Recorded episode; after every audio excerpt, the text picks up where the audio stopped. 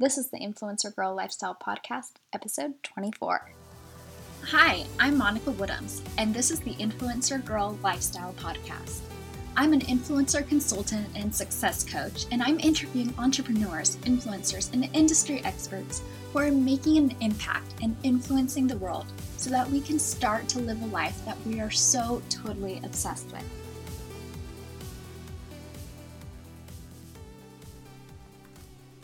Hey y'all, I'm here today with Sarah Herron. She's the founder of SheLift, a nonprofit organization that empowers girls with physical differences to improve self acceptance and confidence through outdoor adventures and body positive mentorship.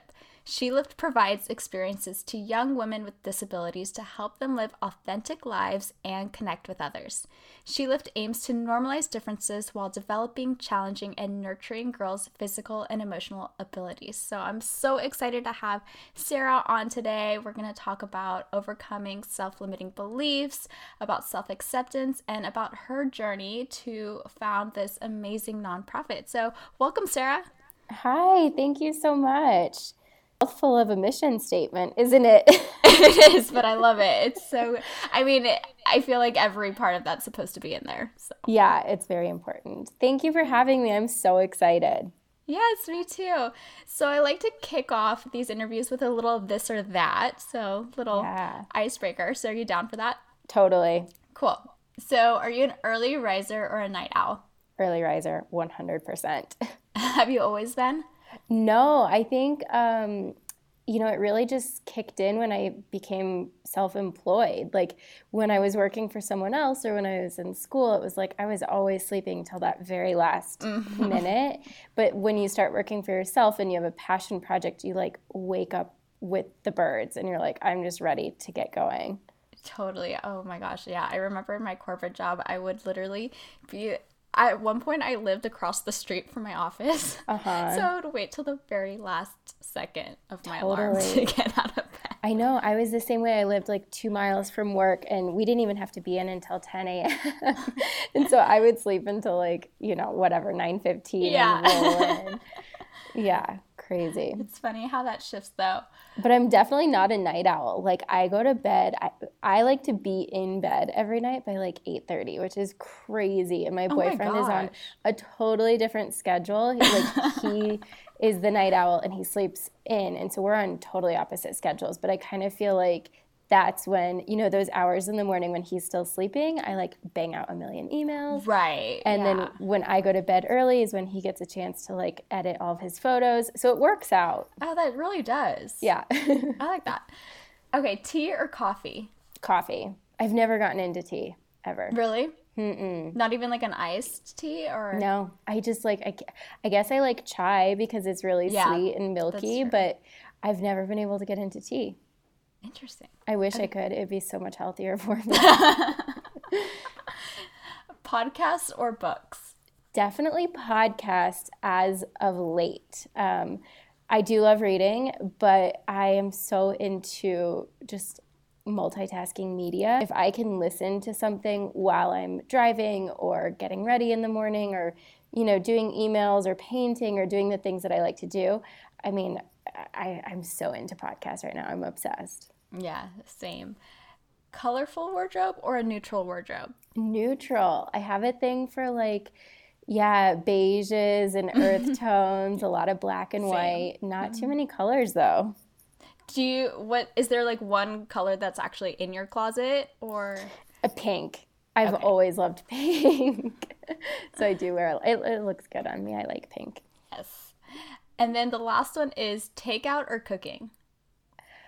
Oh, um, I guess I would say cooking. I've never really been a fan of takeout, but I've also never been a very good cook. Like my boyfriend does all the cooking, and when I was single, I um, I never cooked. I like I'm not kidding. I don't know how to cook. I've just now learned how to make a few recipes with um, with Dylan, but before that, I think I just kind of scavenged all my meals at work or, you know, like Whole Foods, if that counts as oh, takeout. Yes. But yeah, I never really um, cooked until now, and but I would I would say cooking now is my choice. Okay, yeah, nice. I'm all about that Whole Foods to go section. Oh yeah, it's dangerous. so good. and somehow you like the salad bar or the hot food bar, it's like you're like, yeah, this is going to be cost efficient. Oh, and then you go to check out and it's like seventeen dollars for a box of salad. I know. It's like I could have like had this delivered to me and had like yeah two two meals for the day. Yeah, it always happens. It's nuts.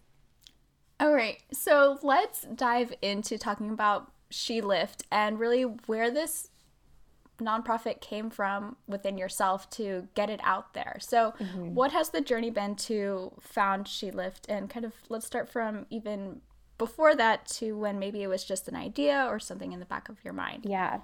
So, um, as you know, I was born without my left arm.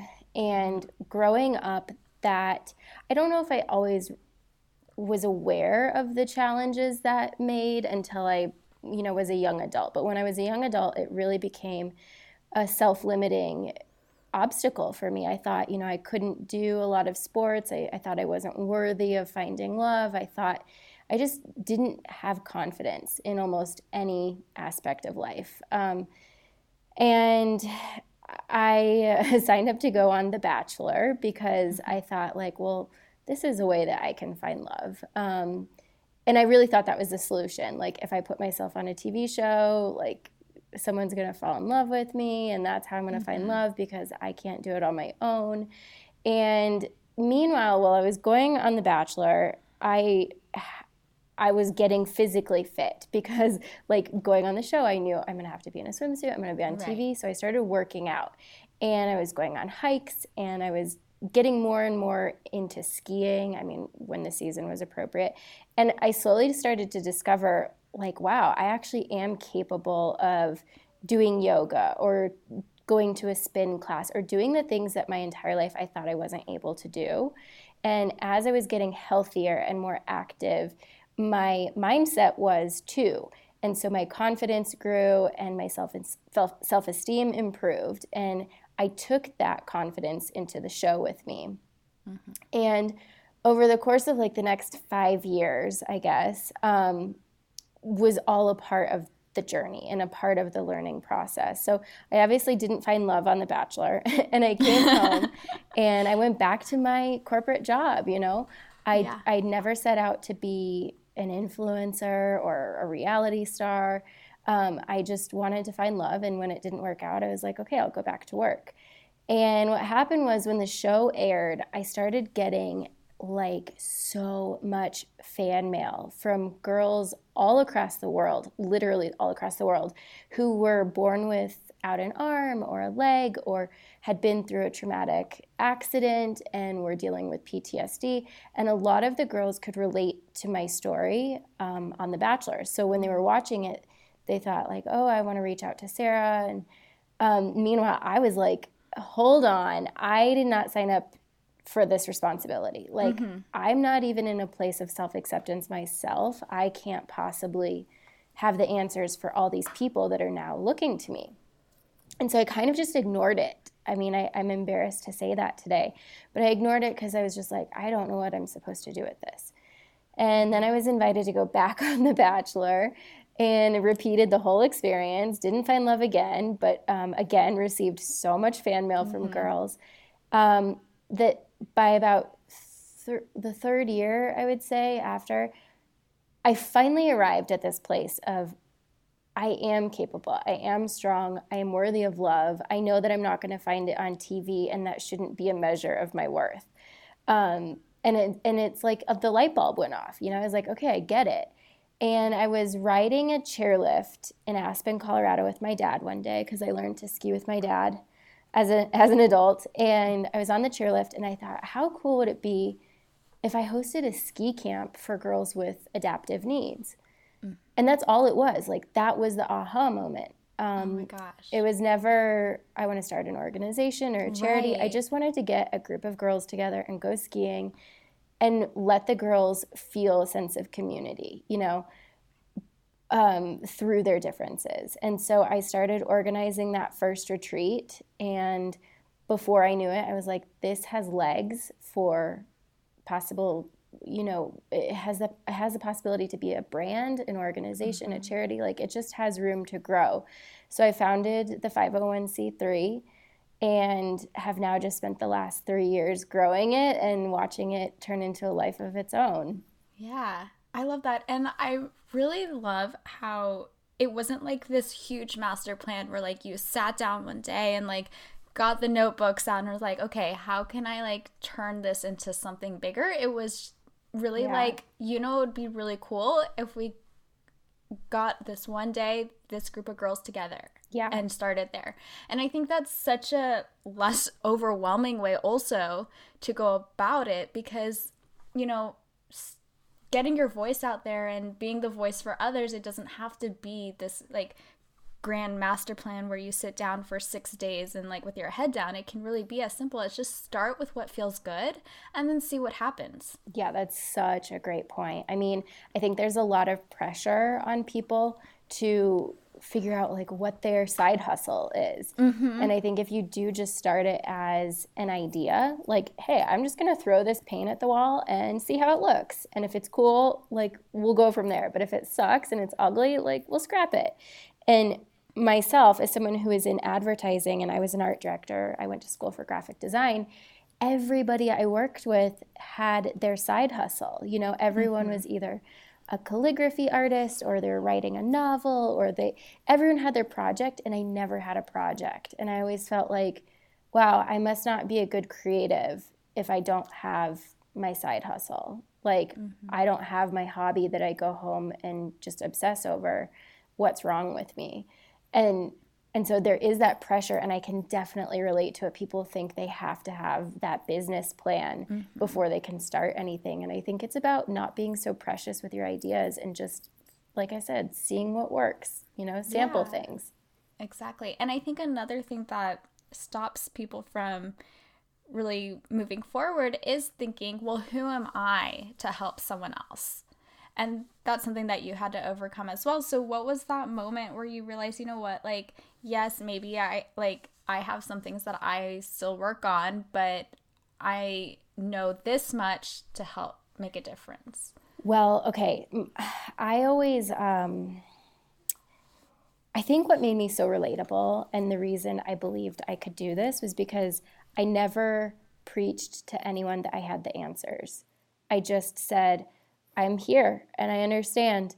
And I get it, what it feels like to not want to put yourself out there and date. And I understand when you don't want to go play volleyball at the beach with your friends because you're insecure about being in a swimsuit or whatever. Like, I don't have the answer and I don't know, I'm not going to tell you how to live your life, but I understand. Mm-hmm.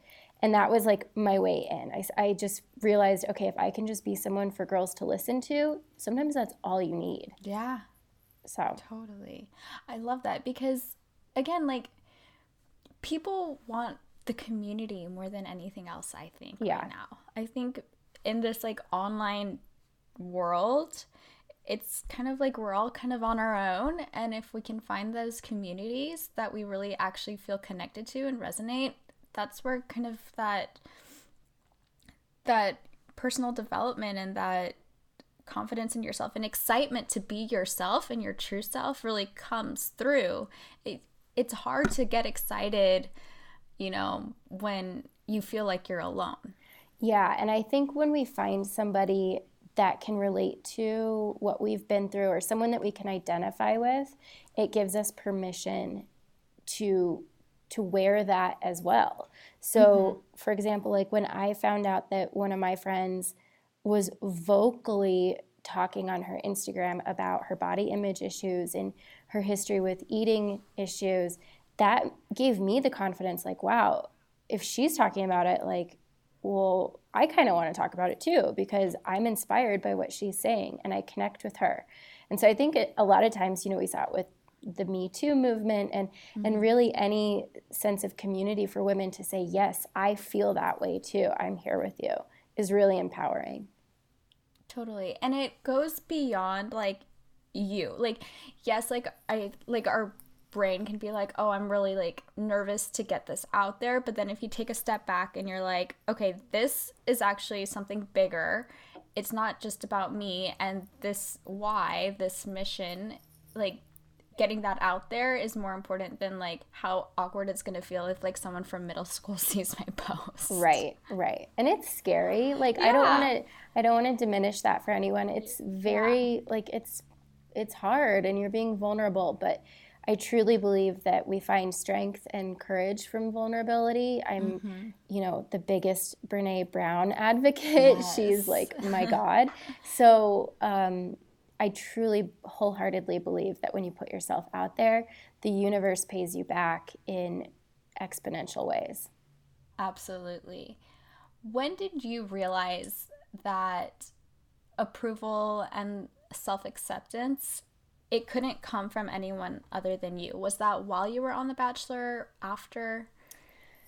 Um, I think it was after. Okay. And I actually think it was. I would I would credit it to a pretty bad breakup that I had after The Bachelor. This was like in in between season one and season three of Bachelor in Paradise. um, I had a really bad breakup, and I I thought this guy was like so he was so perfect, right? Like in every imaginable way. And the whole time we were dating, I was just like, I do not deserve to be with this guy. Like in any day now, I'm just waiting for the other shoe to drop, and he's gonna realize that I am not deserving, or I'm not pretty enough, or skinny enough, or funny enough. Like I just felt like I'm never gonna be good enough for this guy. Why in the world is he dating me? Mm-hmm. And sure enough, that self talk won and he dumped yeah. me. And because that insecurity was apparent, you know, and I was like suffering from anxiety and I would have panic attacks because I was just like so on the tip of my toes trying to be perfect for him. And it just wasn't my authentic self. And so, of course, and when we broke up, I went through the whole roller coaster of like, well, what did I do wrong? Why am I not good enough? And I finally had to realize because Sarah, it didn't work out because you were not being your true self. Like mm-hmm. you were not giving him the person that you really are. And imagine if you were with him for five years and you were keeping that all bottled up or a lifetime and you could never be with yourself and you were living in this place of fear and anxiety and trying to be perfect for him. How uncomfortable would that be for an entire lifetime? Yeah. So I realized, like, hey, I just got to be me and someone's going to love it or not. and you know, but like someone who does finally love it is going to be so perfect for me. Yeah, I resonate with that so much because I I had a very similar experience and looking back, it's like I manifested the breakup. Yes. because I was just always so sure it was going to happen yes. at any moment. Like anytime we were about to have a serious conversation, I would be like, this is it. This is when he breaks up with me. Yep. And I was living in fear that whole relationship and you know, when we live in fear, like that's not where the magic of life happens. Totally. Uh, I bet there are so many women too that can say that same experience has happened. Totally. Why do you think that is that it's easier for us to be in that fear space than in that confident and empowered and like, this is me space? Well, I think, you know, we're just scared of rejection when we're ourselves um, because those are our flaws, right? And it's mm-hmm. scary to let someone see your flaws and imperfections. I have a friend who um, she blogs and she just writes the best Instagram captions. And she was in a new relationship a couple years ago, and she said, similarly, like every time I'm about to have a serious conversation or like drop a bomb, I'm like so worried that he's gonna run the other direction. Mm. But in fact, when I show up naked, metaphorically, mm. and I'm mm-hmm. my true authentic self, he actually ends up loving me more. And so that was like what inspired me in my new relationship, uh, which I'm in now. Mm-hmm. I was like, okay, I'm going to try this. Like, I'm going to drop the bombs. And if he doesn't run, perfect. like, it's yeah. working. And it works. And it, like, it is so scary yeah. to let someone see your flaws. But once they do, it's, you just feel like there's nothing else you can hide and you feel your best present authentic self absolutely and i think that's an important reminder too that like that's available for all of us yeah That totally. It's not like some people have that power to be themselves and other people don't. It's available for all of us. And it's really finding within ourselves why, like, why we truly believe that we deserve that within ourselves. So, yeah. What is something that you did in order to start really tapping into your self-worth and self-acceptance? Was there like a daily practice you did? Was it reading? Yeah, it was self-care 100%. And I know self-care is kind of a buzzword right now and a yeah. lot of a lot of people might be like, "But what is self-care?" Like that's really ambiguous. Is it bubble baths? Right. yeah. and, and, it might be for some yeah, right. people. Totally. Like I I actually think self-care could be spending time on the couch watching Netflix as long as it's mm-hmm. within healthy moderation. Um, but for some people, self care is, you know, exercise, eating nutritiously. For me, it was spending time outside. So when I was getting really into hiking, I did most of all that completely solo.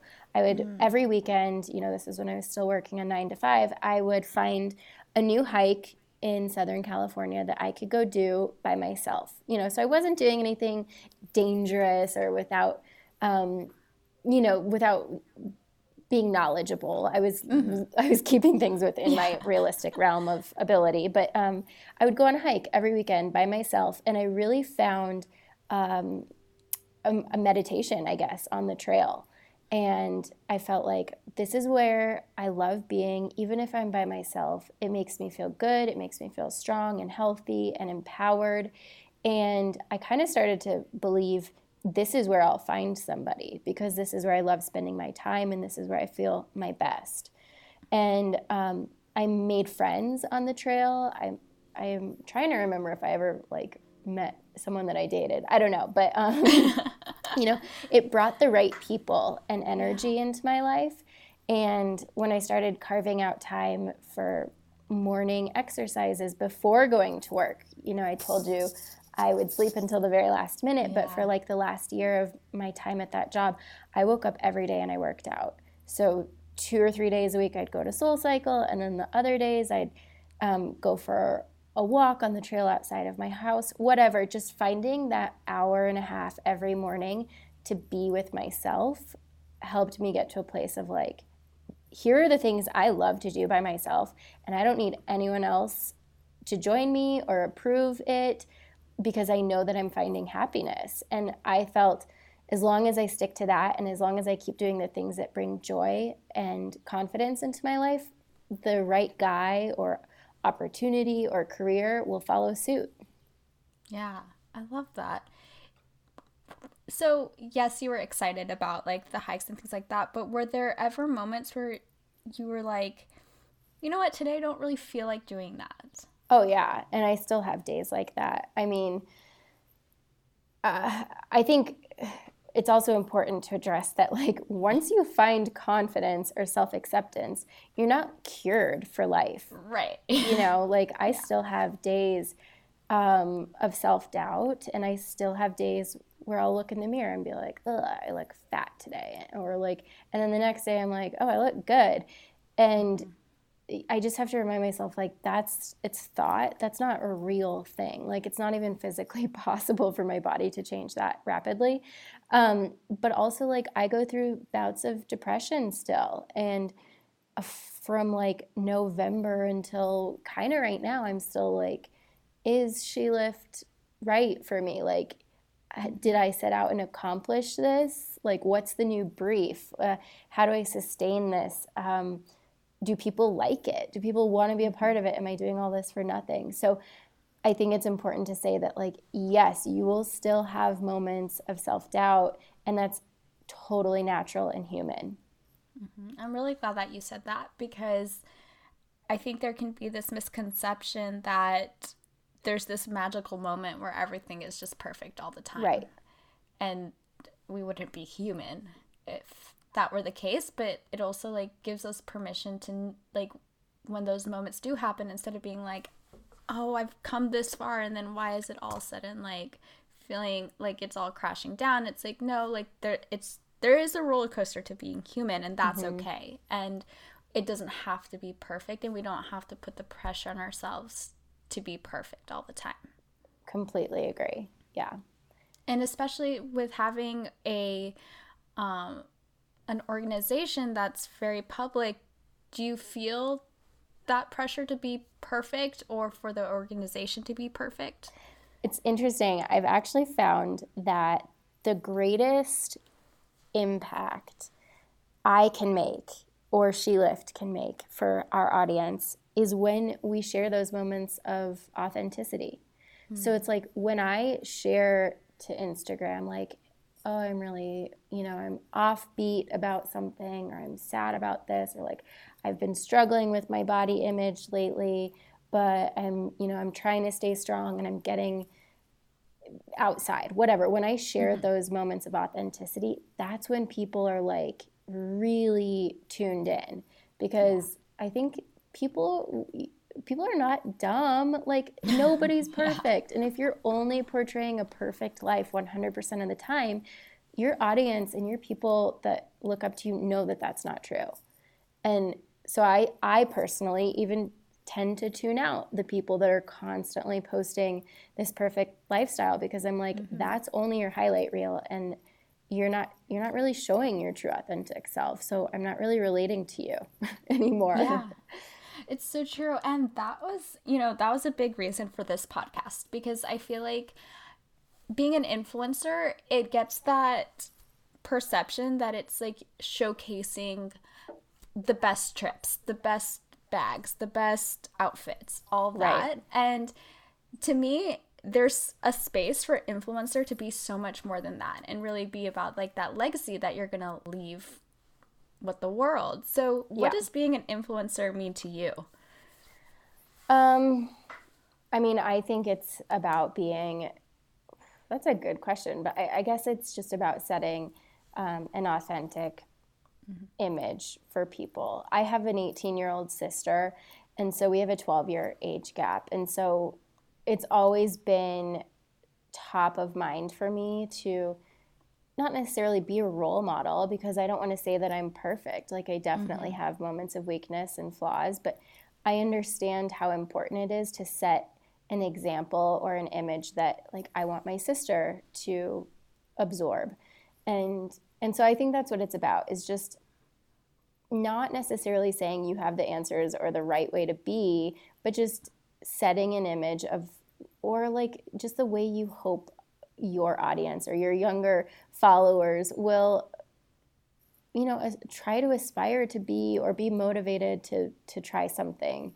Um, yeah i don't know it's it's hard because i'm still not like i'm an influencer i mean right, I, I wear like the same yoga pants for like three days three days in a row so it's like it's a very I mean, strange same. yeah, yeah. it's a really strange concept to me i'm like i don't know i can't tell you to be perfect i never get dressed no. um, but i think that's all it's about is just yeah. like letting people know that they're not alone out there and um, and that their story is important yeah so when you uh, go on these retreats, how so they're based around the outdoors. So you do a yes. lot of outdoor activity, and um, I which I think there's so much amazing things that can happen just by being outside. Honestly, yeah. like even if you just sat on the grass in your backyard, it'd be like a transformation could happen. But let's oh. talk about the retreats and what goes on. Totally.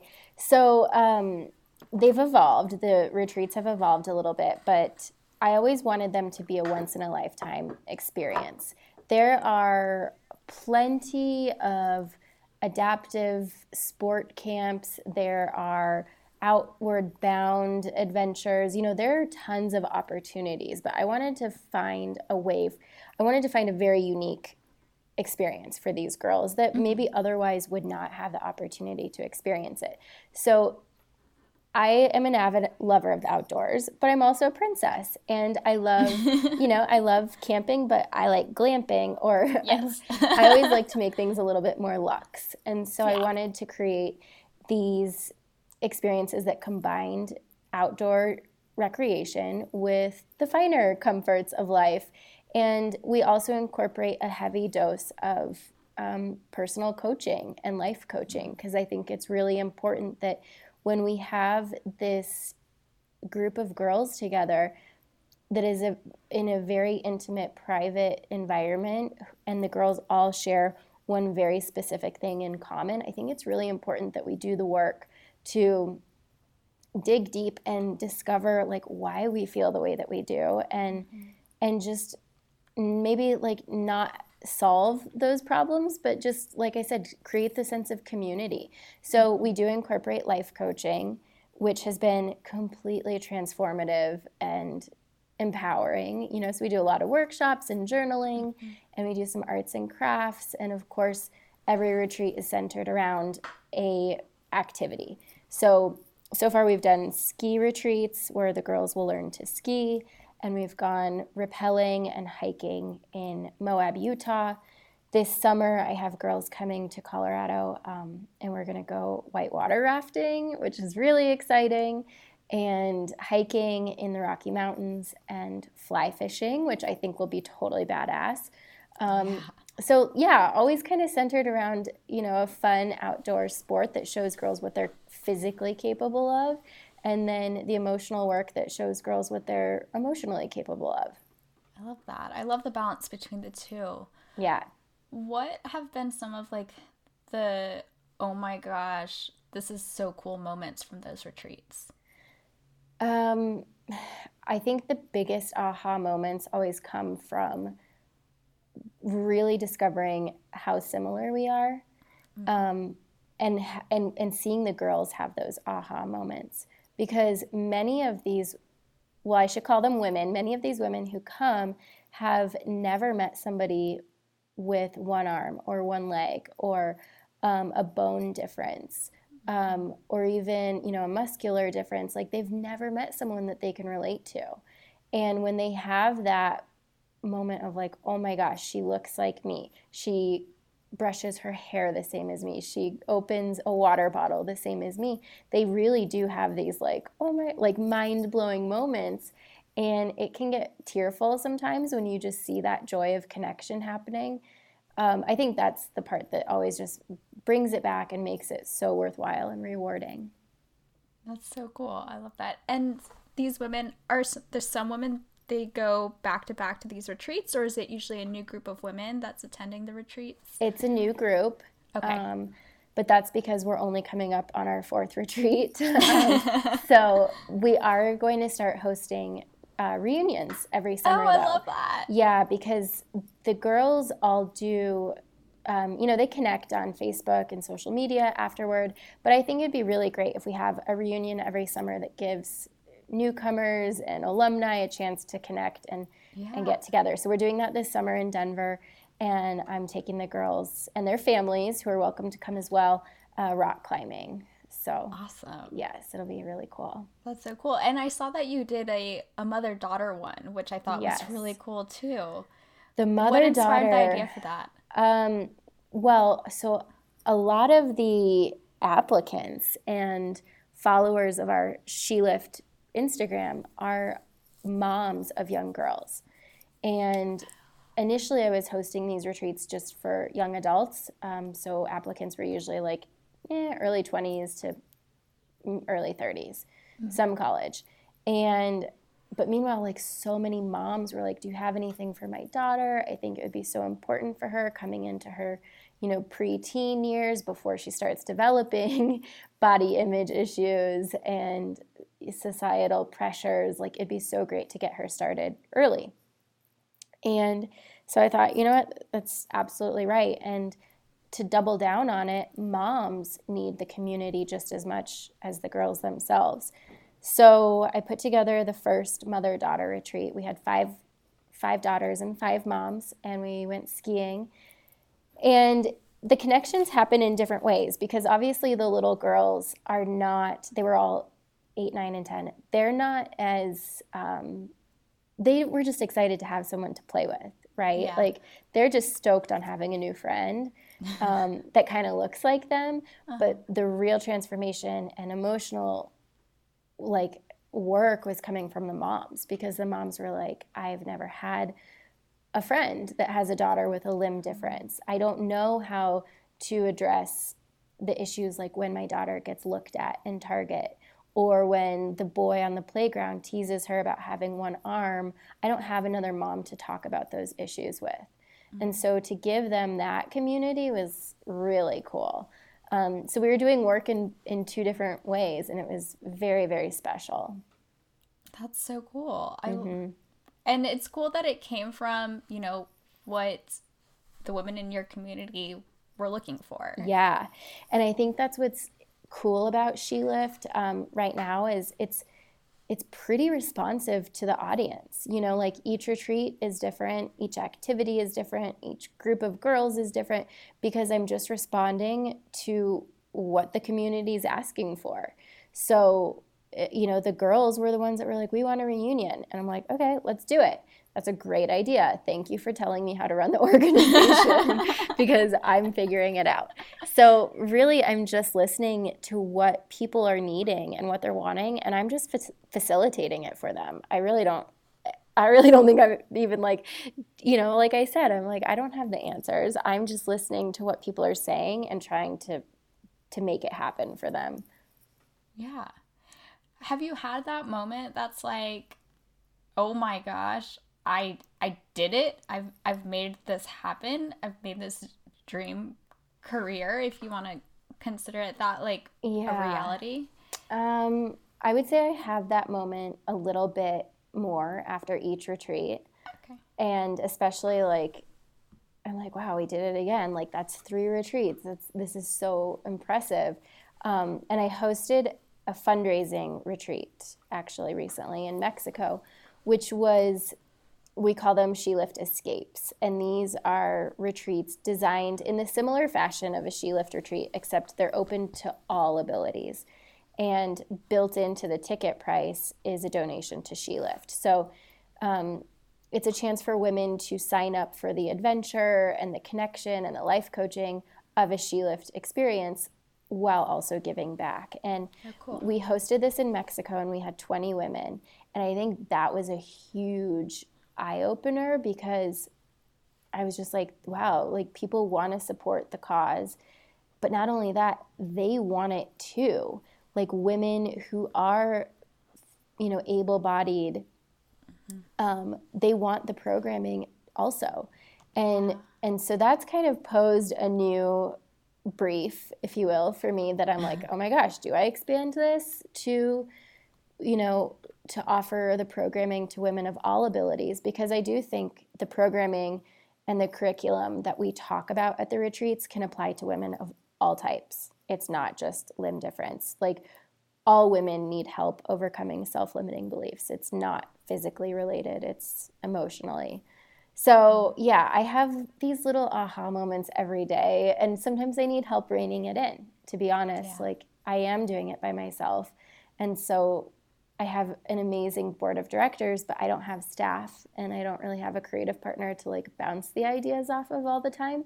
So it's hard to like navigate, you know, well, do I do this or what do I do now? Like it, it's it's tough. Yeah. But it's so cool. Like you yeah. I mean, when you kind of take that step back, it's like, wow. Like oh, this yeah. is something that like these women are looking forward to from the second they sign up to the experience and all that, which is so cool. Yeah, 100%.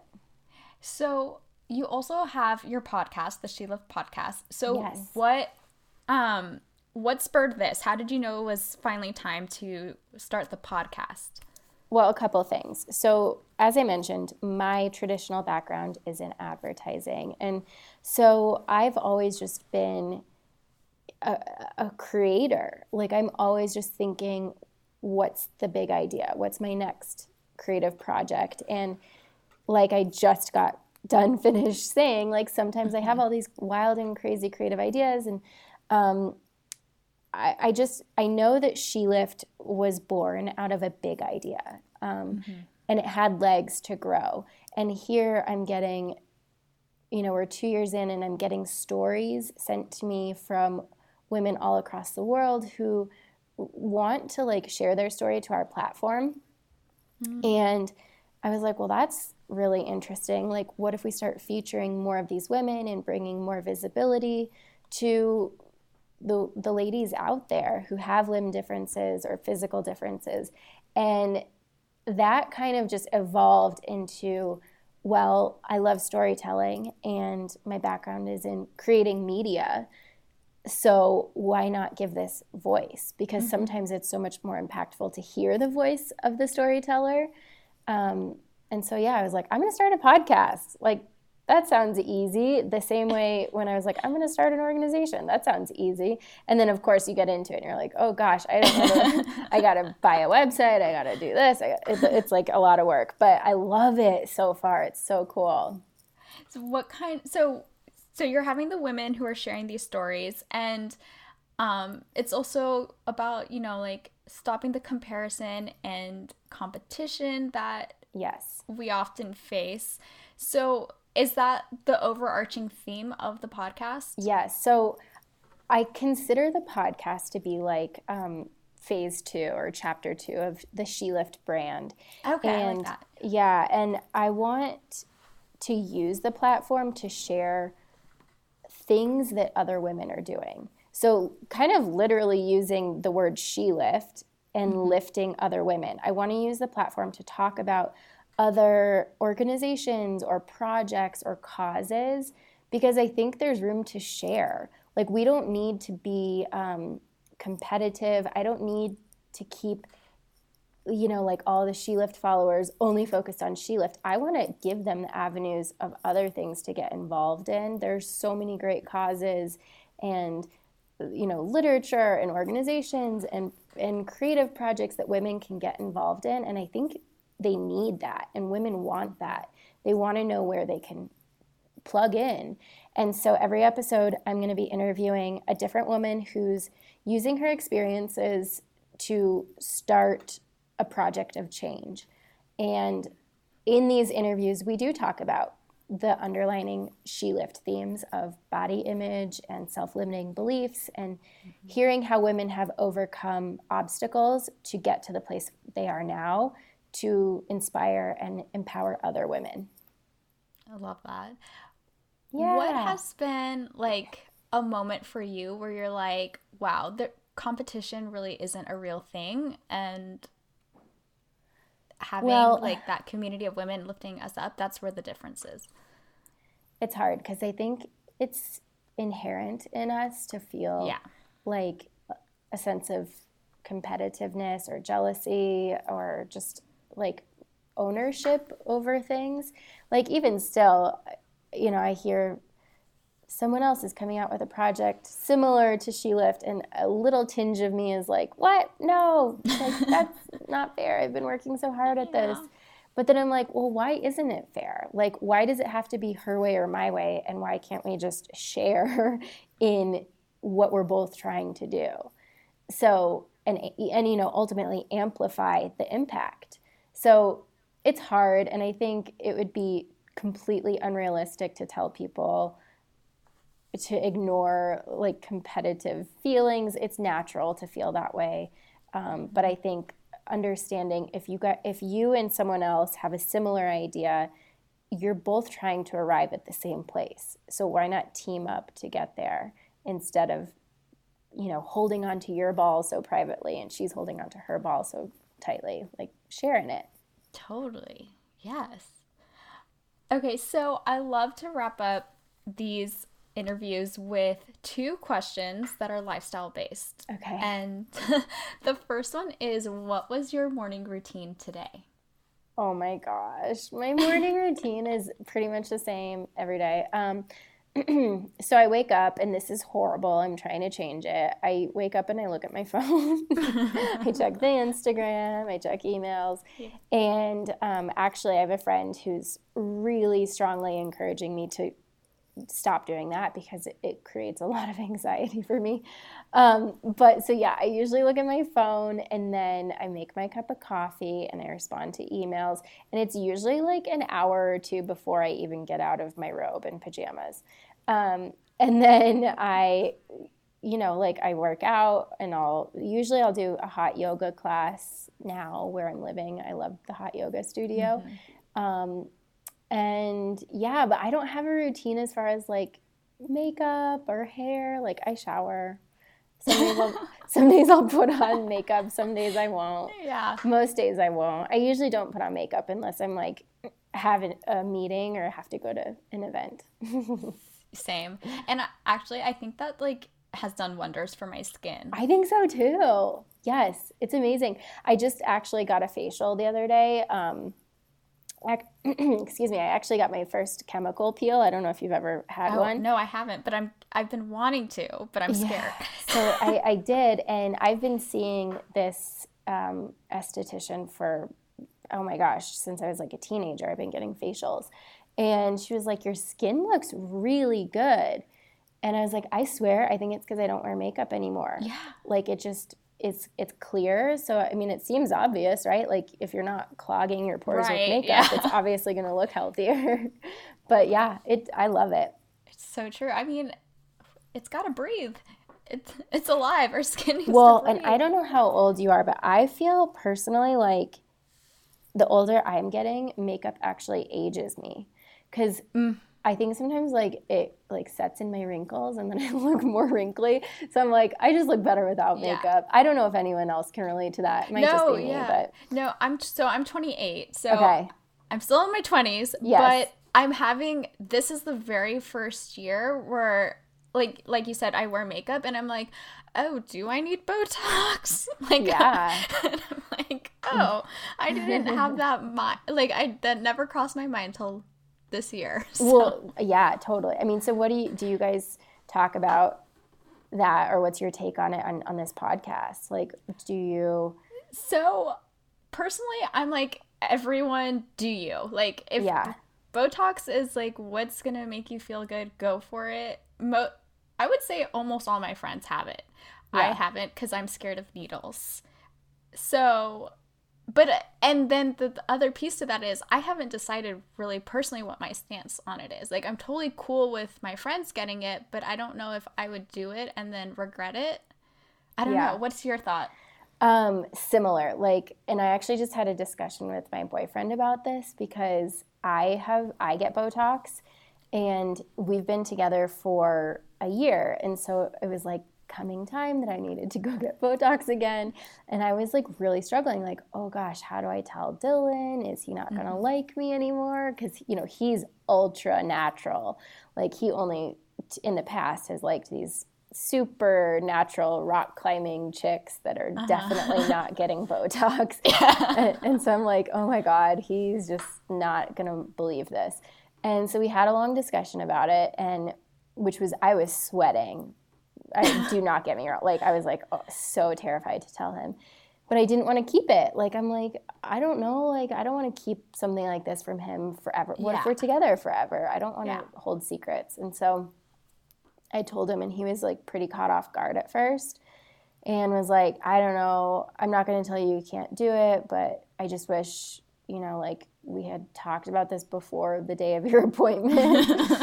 and I was like, okay, fair enough.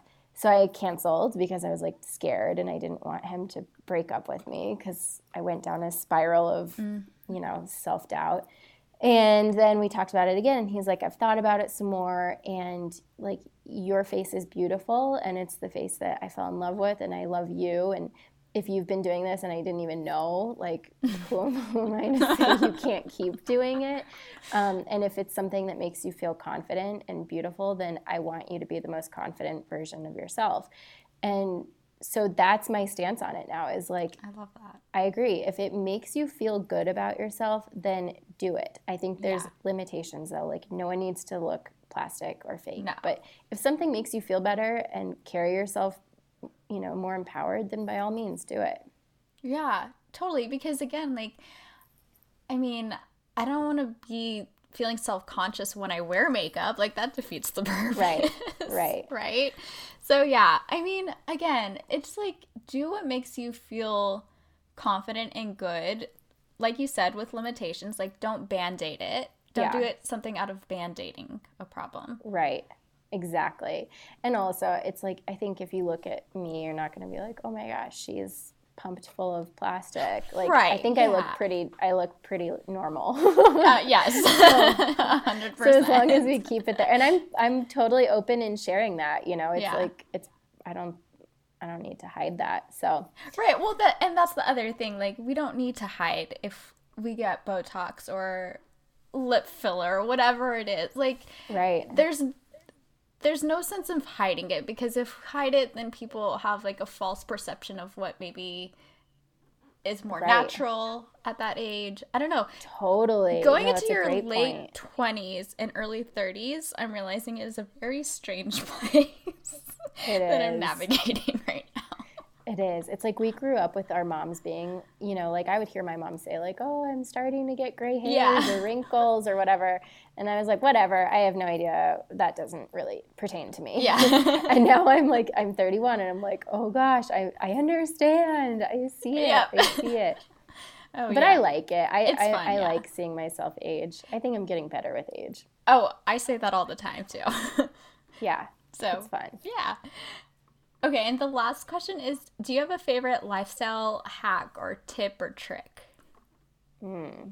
It could be beauty, wellness, business. Yeah. Um, gosh. Okay. This is something that I'm I've recently adopted, and I'm trying to be to be better at it myself. But it's outsourcing whatever you can. You know, I think there's so much we need to like do in a single day that it can be really overwhelming. And so if you can outsource something to take it off your plate or alleviate a little bit of stress or anxiety, um, that's my biggest life hack. So I've recently started doing some of the like meal um, subscription, like uh, Blue Apron.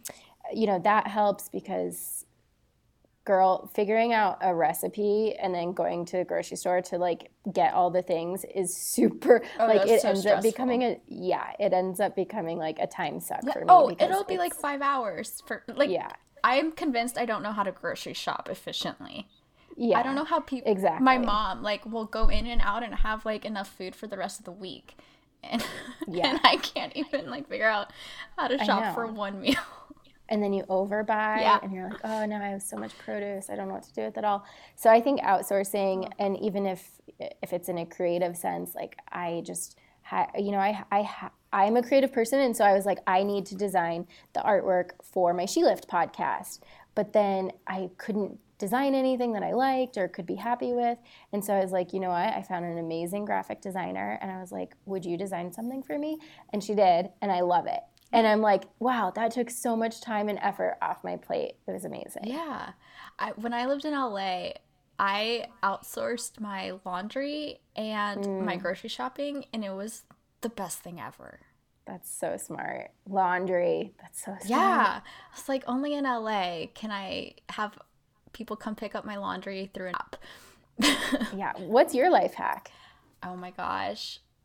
That, no one's ever asked me that. I know I don't have an answer. I mean, okay, so actually, it's washing my face with water, which for when I don't wear makeup.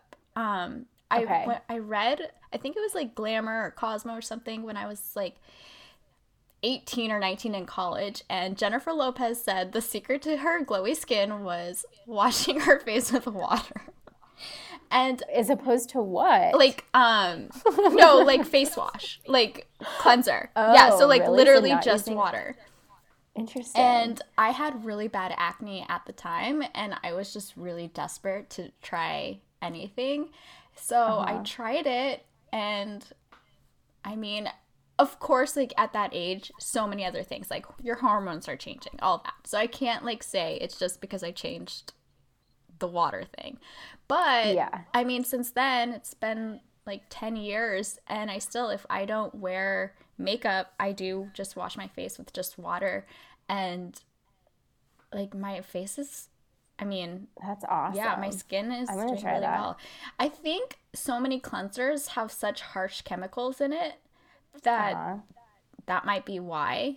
And so it's like if I used the cleanser that was all natural and didn't have any chemicals, I'm sure it would be this. Do you remember? I don't remember when this was, or if this was real news or fake news, but do, do you remember when there was a thing that people were using kitty litter to wash their face?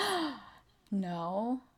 Yes, it was on like BuzzFeed or Pop Sugar or something like that. Google it. I swear, Oh I swear, I remember this. Maybe it was a joke, but like I, think there was a, an article that people were using kitty litter to wash their face. No, no, I just googled it and it was on Dr. Oz. Yes, see, it's a real thing. That can't it's be okay. So strange. I yeah, I don't get I it. I mean, if pregnant ladies can't be around kitty litter, then we should Why would you wash your face with it? That's how I feel about so many things. If a pregnant per like, with the exception of sushi, because I could never let go sushi. but I'm like, if I someone know. pregnant can't use this, then maybe none of us should be. I know. Yeah, look into that. It's really strange. Maybe you could do a whole post on it. oh my gosh, that's insane. I am so wow. My the things people See, do. That's about I know. And that's about the like extent of my beauty uh, like knowledge. Like I the, I only read articles that have clickbait like that. like kitty litter. What? I, I'm also I will only read the headlines like 90% yeah. of the time. totally. We don't have no, time for that. No. That's why podcasting is the way of the future. Exactly. Exactly. Okay, so where can everyone find you? Where can they find your podcast, more about the retreats, all of it? Yeah, gosh, there's a lot. Okay, so you can learn more about SheLift at shelift.org.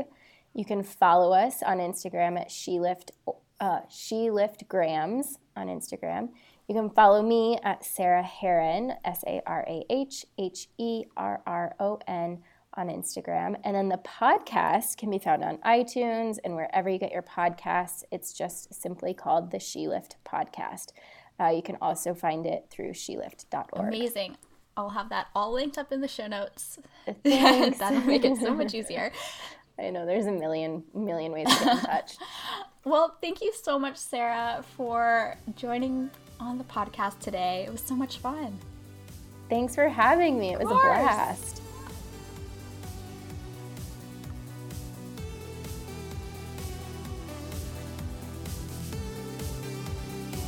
Thanks for listening to the Influencer Girl Lifestyle Podcast. Loved this episode? Head over to iTunes to subscribe, rate, and review. For show notes and free tips and trainings, head over to monicawoodhams.com slash podcast. You'll be able to learn more about this week's guest and how to connect with her as well. Talk soon, y'all!